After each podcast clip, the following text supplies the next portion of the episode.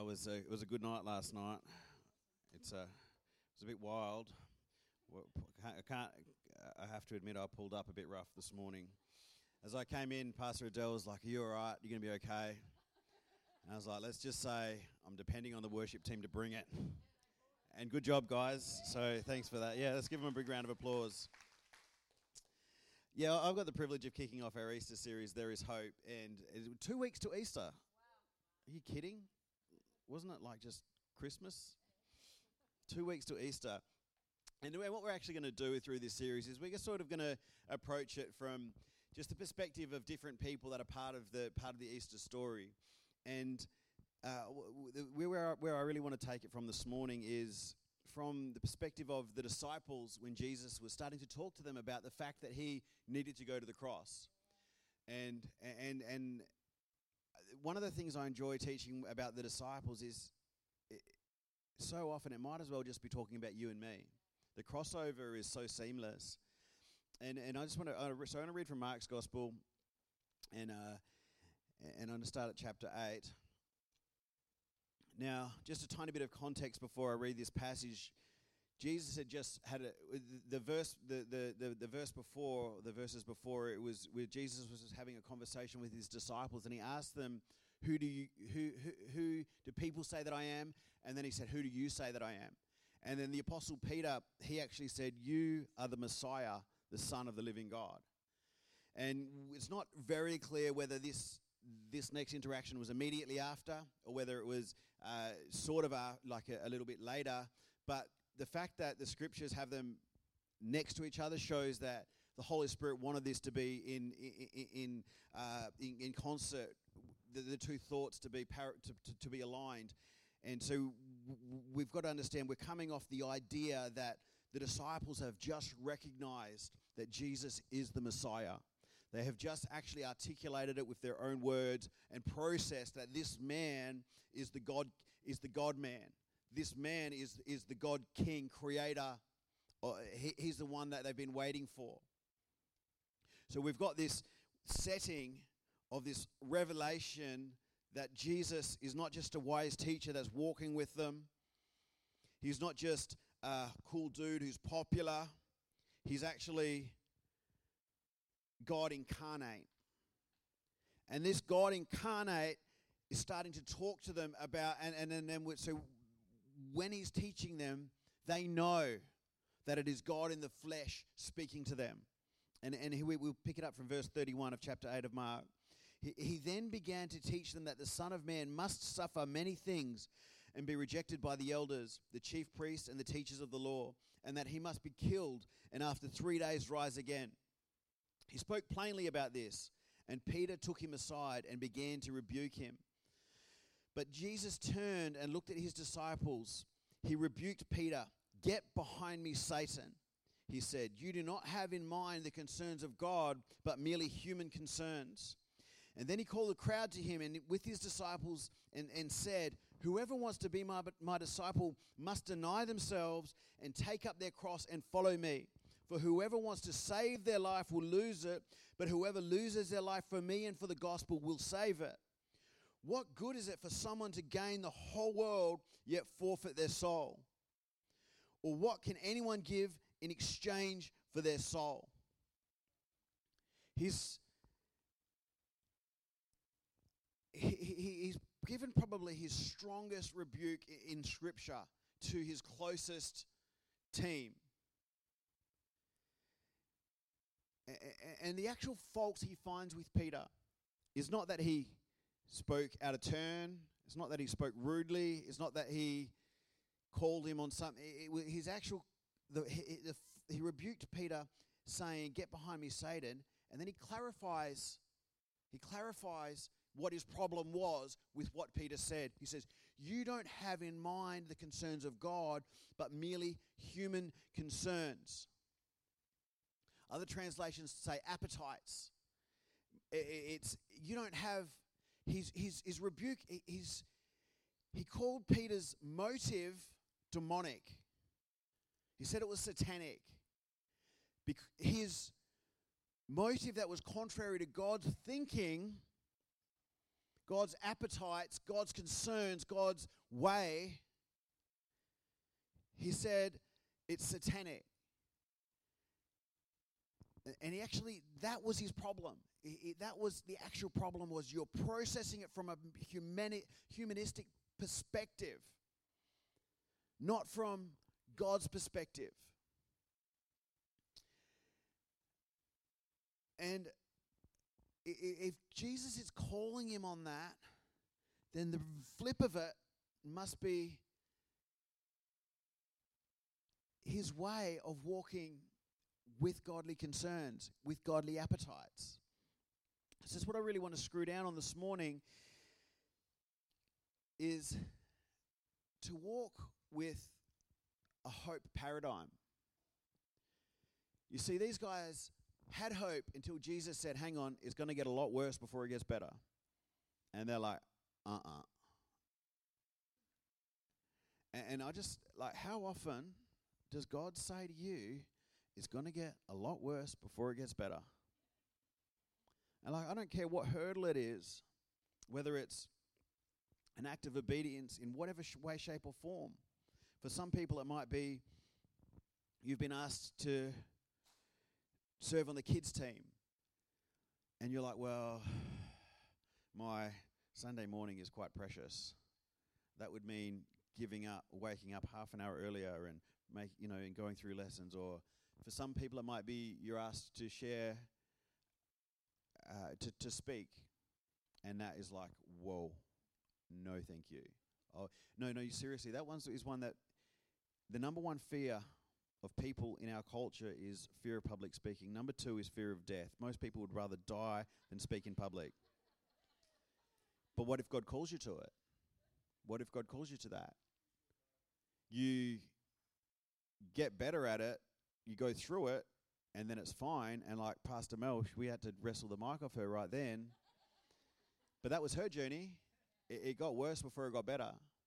And God calls us to, to so often His way. Even if we look at just, just the very essence of nature itself, a, a seed has to fall to the ground and die before it shoots, it puts down roots and sends up shoots and produces much fruit.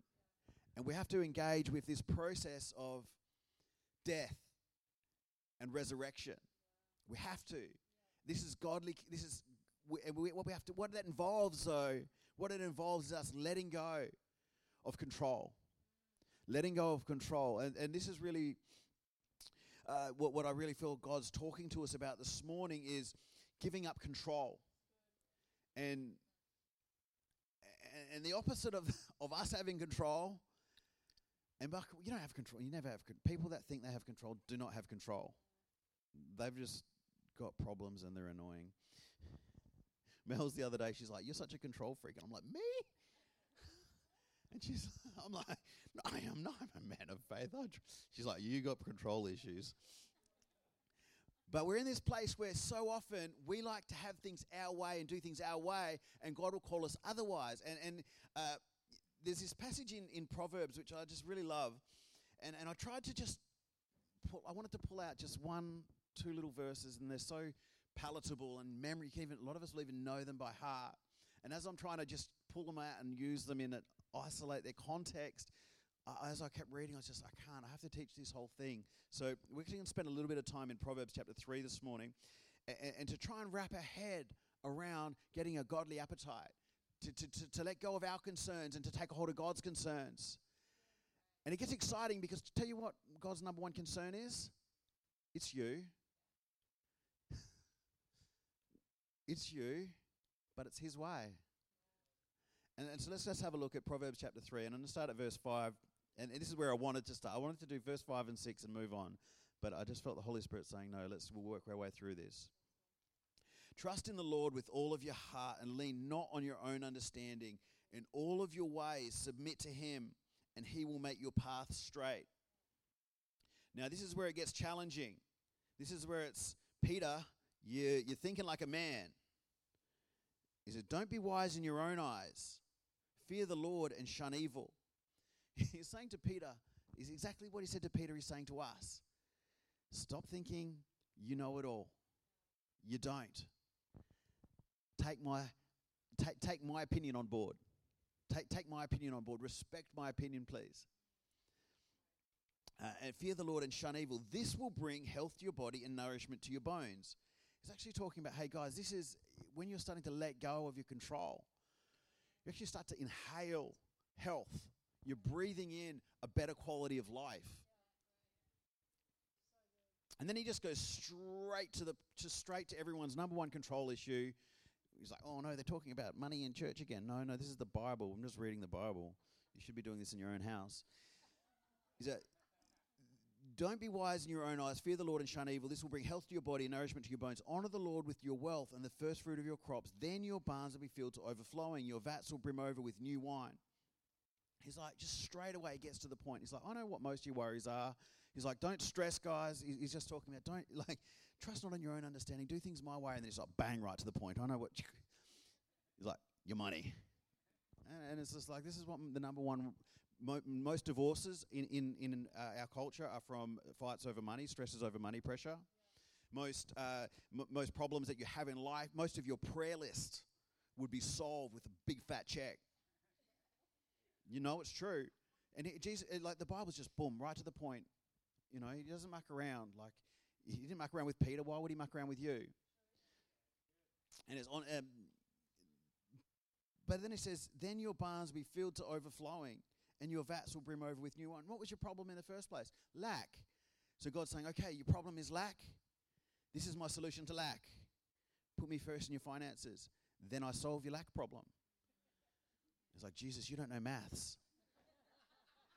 And then Jesus says, uh, the Bible says, well, yes, I do know maths. You put one seed in the ground, you have 30, 60, 100 fold come out. He says, I do know maths. My maths is better than your maths. And it's changing gears, it's swapping, it's swapping paradigms. It's when we're in this hopeless situation, God is saying, There is hope doing it my way. Uh, my son, do not despise the Lord's discipline and do not resent his rebuke, because the Lord disciplines those he loves as a father the son he delights in. It, it, it's really bringing it down to it's, it's, a relationship thing.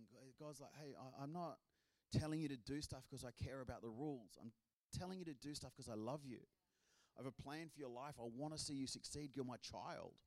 The same as any parent in the house knows that that that's all you really want for your kids. You want them to be ha- healthy, happy, and, and, living a fulfilled life. That's it.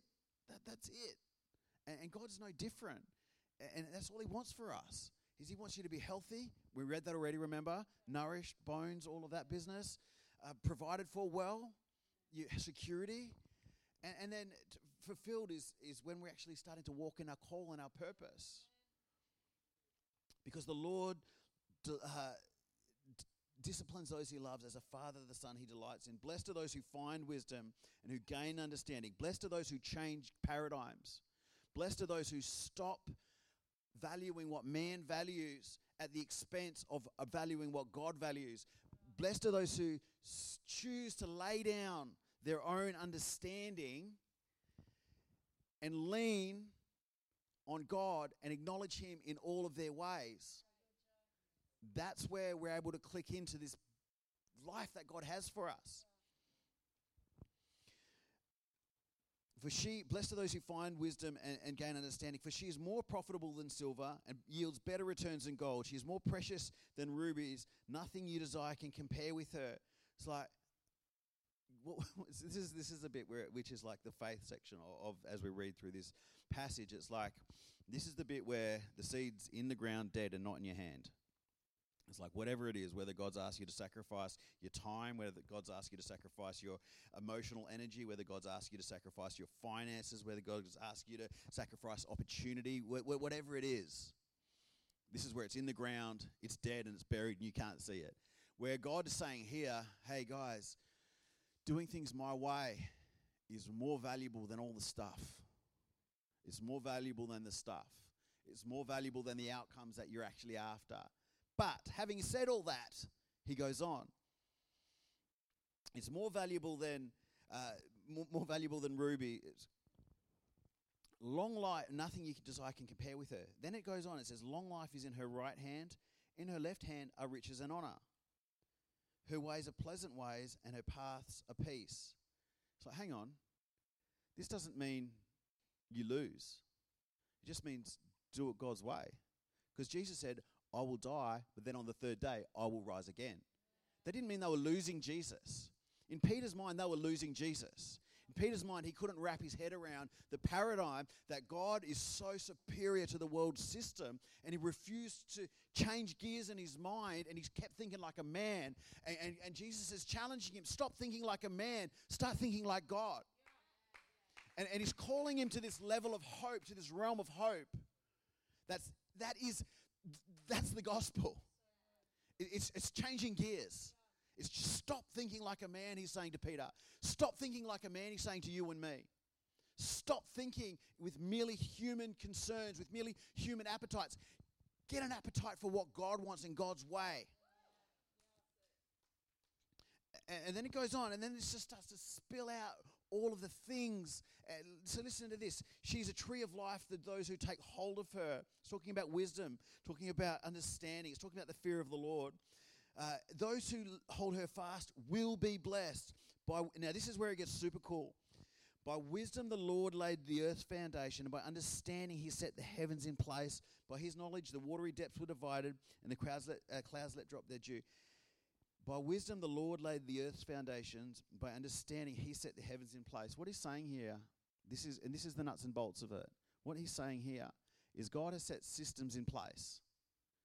There are systems in place in the universe that He's inviting us to cooperate with.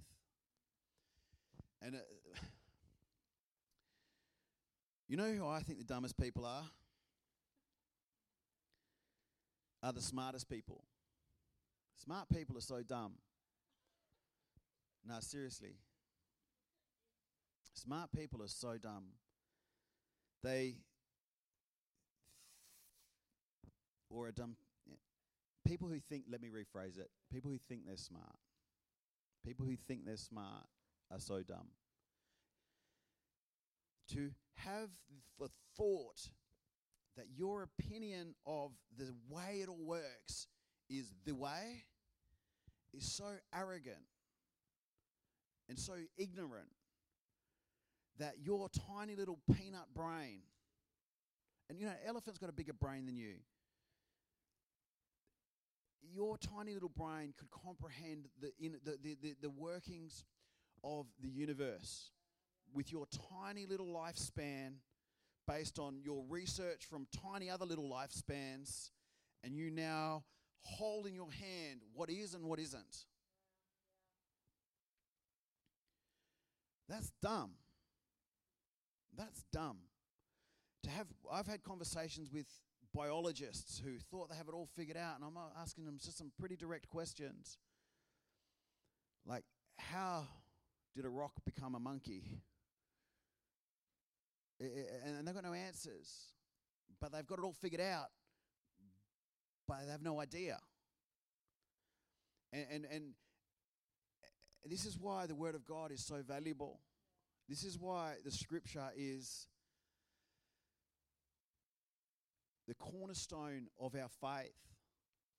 The Scripture says that Jesus is the Word and the Word is Him. The Word, J- Jesus in flesh was the Word incarnate. It's this paradigm that, you know what? All of my experiences, all of my knowledge, have to be submitted to what this book says. The passage we started with in, in, in Proverbs here was lean not on your own understanding in all of your ways, submit to Him. It's where Jesus said to Peter, I've got to go and I'll be back. Peter's like, No. And Jesus is like, You're a twit. You're, du- you're as dumb as the devil. He's the devil got himself kicked out of heaven because he thought he could like rip off God and take the place over.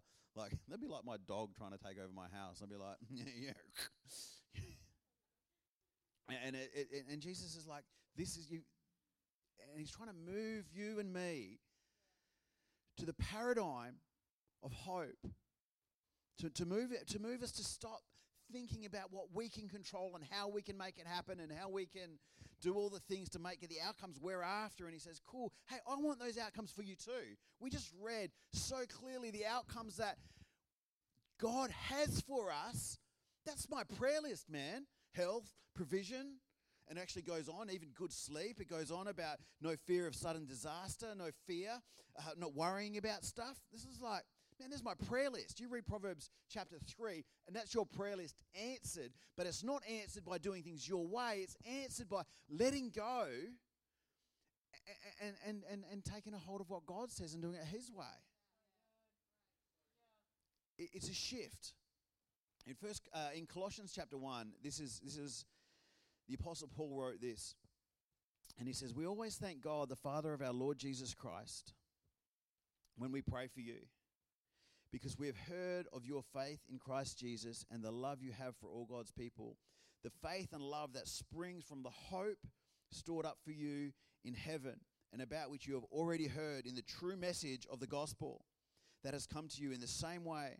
The gospel is bearing fruit and growing throughout the world, just as it has been doing among you since the day you heard about it and truly understood God's grace. Paul's saying here, I thank God that you guys are getting it. Paul, inspired by the Holy Spirit, so let's just say the Holy Spirit is talking to the church in Colossian, in, in, the Colossian church, and he's saying, I'm so grateful that you're getting it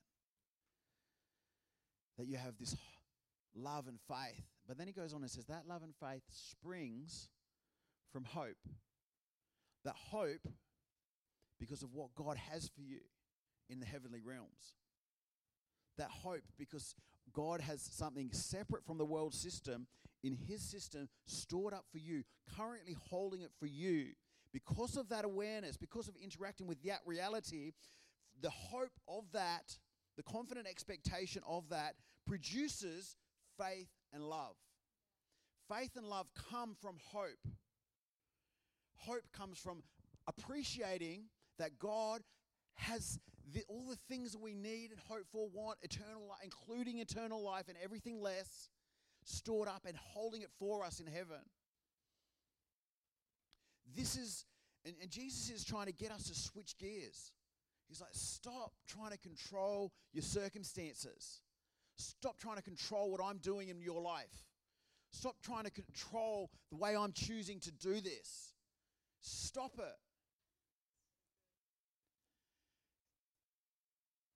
Says, The last time someone tried to control me like this, I kicked him out of heaven. You're behaving like him.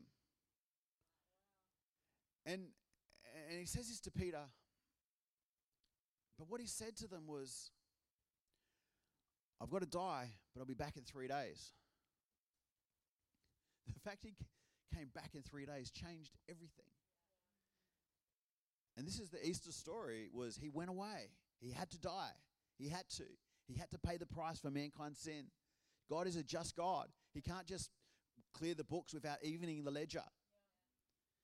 It doesn't work like that because of his justice.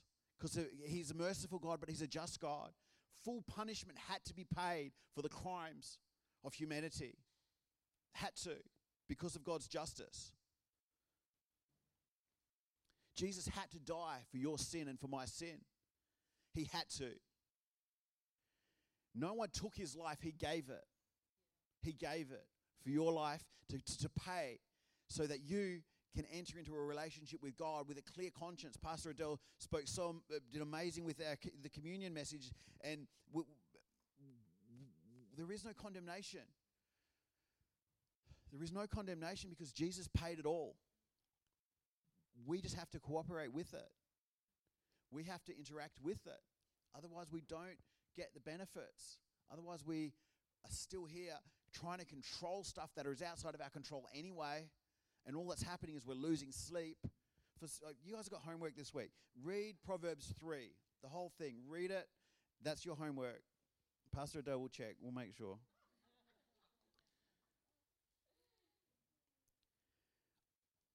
as we're heading into this Easter season, this couple of weeks, where we're just going to really, we're going to celebrate what, what, what the cross did and, and how it touched earth 2,000 years ago, but how it's still touching earth today. I'm pretty excited for the way we've started, which is really like, let's get our head off the ground. This is something Pastor Malcolm always taught us was head in heaven, feet on the ground. This is how life works. thinking God's thoughts, applying it to earth. And, and that's, that's what Jesus was saying here. He's like, stop thinking like a man, start thinking like God. God has got an amazing life for you, but it has to be done His way. It's like I've got an amazing, let's just say I bought a car for my kid. I say, I've got this amazing car for you, but you have to come to my house and hop in. You have to come and get the keys off me. Otherwise, the thing ain't going to work. And this is like this life God's called us to. I'm just, can I just ask everyone to bow their head? I'm going to pray, and what I'm, I'm going to pray is initially we're just going to pray for anyone who's never made that decision to, to follow Christ, never made that decision to accept that forgiveness that Jesus died for, and includes you guys online. I'm going to pray a prayer, and I'm just going to ask a whole church to just to repeat after me. It's just a simple prayer, but I'm asking you pray it from your heart and say, "Hey, include me in this prayer." So just repeat after me, church. Dear God, thank you for sending your son Jesus to earth to die in my place.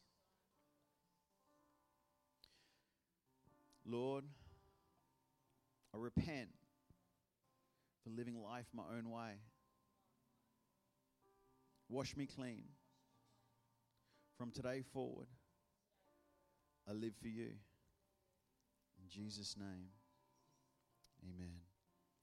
If you prayed this while we're just in this, still staying in this attitude of prayer, if, if you prayed that for the first time, and you know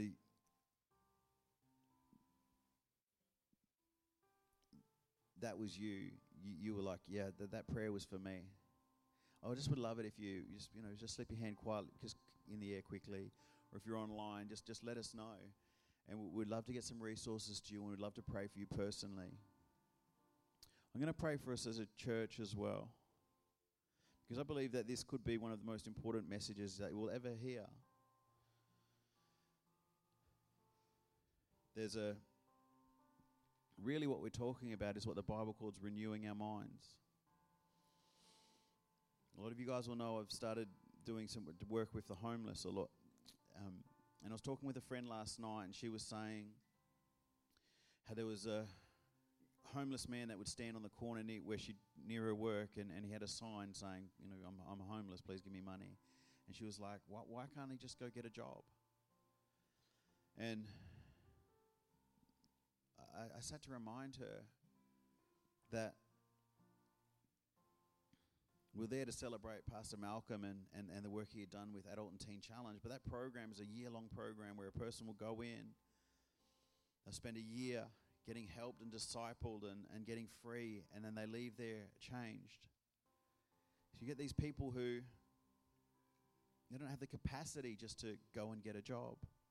So much change needs to happen in their hearts. So much change needs to happen in their thinking before they're even in a place where they can comprehend some of the issues that are, that are involved in getting a job.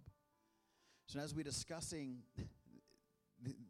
this topic of stop thinking like a man and start thinking like God, it's not as simple as clicking our fingers and it all changing. It's a process of being of our minds being renewed. It's a process of getting to know God more and more. It's a process of allowing Him to just just one one thing at a time, replacing that way of thinking with His way of thinking. So I'm going to pray, and I'm just going to believe that God's just going to just supercharge our journey. But uh, there is no quick fix for this.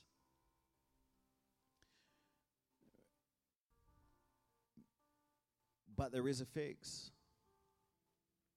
And I'm just going to pray that, that, that God just, just keeps just giving us grace for this journey. Lord Jesus, we recognize that we fall short in our thinking so often. So often we catch ourselves thinking like a man, thinking like a human. The way we know we're thinking like a human is because we stress, because we worry, because we get bitter and angry, because we lose sleep, because we're afraid. Lord, we make the decision by faith to not lean on our own understanding, but in all of our ways, we will submit our thinking to your thinking. We'll submit our opinion to your word. Lord, that you would give us a grace for this journey. And we repent for the places where we know that you've clearly told us things and we're arguing with you on them. Lord, we need your help to change in those areas because we've tried and it, we can't do it by ourselves. Lord, that you would so clearly show us the hope that you've of the things you've got stored up for us, Lord God. And from that hope, faith would spring and love would spring in our hearts, and we would walk in the life you've got for us. In Jesus' name, Amen. Amen. Oh, thank you, Lord. Well, isn't God good? Guys, I just want to, we're, we're just going to worship and, and, man, do business with God. Do business with God. And, and we'd love to pray with you if you've got any needs in, in your life, any need healing in your body. God does that. We come up, we'll, we'll you know, we'll, we'll get you healed. Thank you, Jesus. Let's just worship church. Let's just do business with God. The Thank head you, thou